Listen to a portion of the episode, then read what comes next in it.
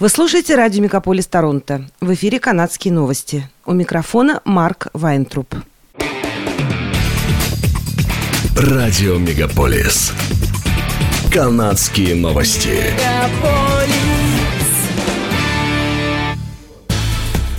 В эфире канадские новости. У микрофона Марк Вайнтруб.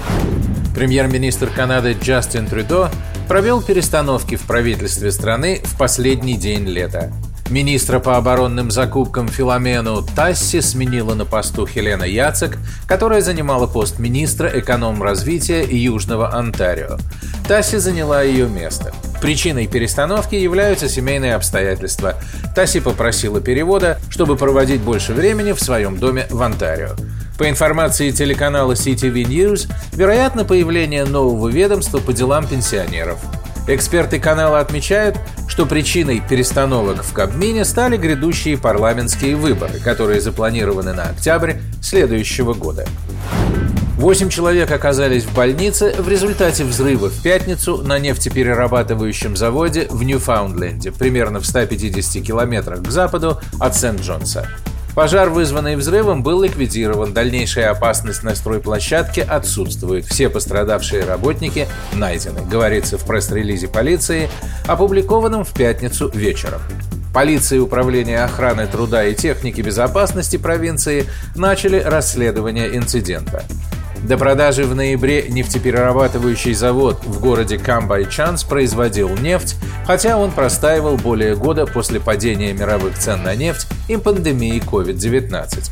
Техасская частная инвестиционная компания Cresta Fund Management купила контрольный пакет акций этого предприятия и объявила, что оно будет переоборудовано под производство дизельного топлива и экологически чистого авиационного топлива. Завод был переименован в Briar Renewable Fuels. Возможность повышения ключевой ставки с двух целых пяти десятых до трех целых двадцати пяти сотых годовых рассматривает Центральный банк Канады, передает телеканал Си Ти Ви. Как отмечают опрошенные телеканалом эксперты, инфляция в стране вызывает серьезные опасения у Центробанка. Она остается на рекордном за последние сорок лет уровне в семь целых шесть десятых процента, хотя и замедлилась в последнее время на ноль целых одну десятую процента. Следующее повышение ставки ожидается седьмого сентября. Напомним, ранее в этом году Центробанк Канады повысил ключевую ставку с ноль целых двадцати пяти сотых до одной целой пяти десятых, а затем с одной целой пяти десятых процента до двух целых пяти десятых процента годовых. Последнее повышение стало самым крупным разовым повышением ключевой ставки с тысяча девятьсот девяносто восьмого года.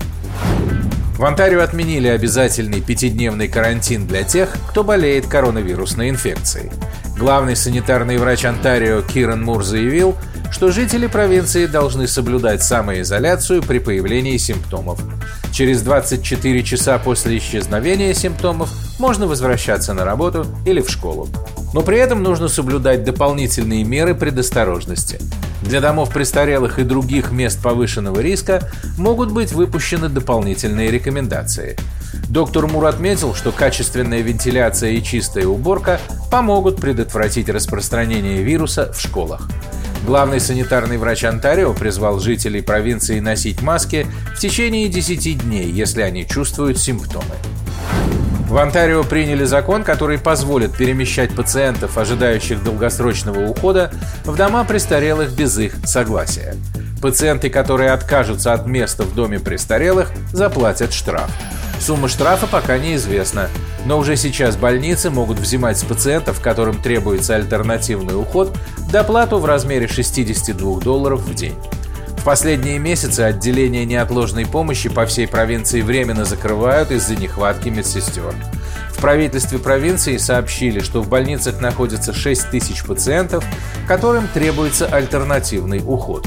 тысяча восемьсот пациентов ожидают места в домах престарелых. Дагфорд пообещал предоставить подробности законопроекта на следующей неделе. Несколько организаций обратились в Комиссию по правам человека Онтарио с просьбой расследовать принятие закона правительства. В коалиции здравоохранения Онтарио назвали закон дискриминацией по отношению к пожилым людям. В Онтарио в рамках Project Warrior в течение года было проведено расследование в отношении лиц, подозреваемых в участии в преступной организации, занимающейся торговлей наркотиками в регионе Пил и в Торонто. В результате этого расследования полицейские изъяли девяносто килограммов различных нелегальных наркотиков на сумму более двенадцати миллионов долларов. В расследовании также принимали участие полиция региона Йорк и Торонто, служба расследований национальной безопасности, агентство пограничных служб Канады и прокуратура страны. Ордера на обыск были выданы в нескольких местах в Этобико, Норс-Йорке, Конкорде и Клайнбурге. По делу арестованы четыре человека, их возраст от тридцати до тридцати восьми лет. На дворе сентябрь, и по календарю лето скоро закончится, но не стоит паниковать. Нас ждет еще много теплой погоды, которой можно насладиться. По данным The Weather Network, сентябрь в Канаде будет теплее, чем обычно. Хорошая новость заключается также в том, что в первые несколько дней сентября канадцам не понадобится зонтик, так как по всей стране ожидается относительно сухая погода. Дожди ожидаются в конце месяца. По данным прогноза, периоды тепла будут преобладать над периодами прохлады на большей части Канады. Северные районы Манитобы, Онтарио и Квебека будут испытывать наибольшие колебания температуры.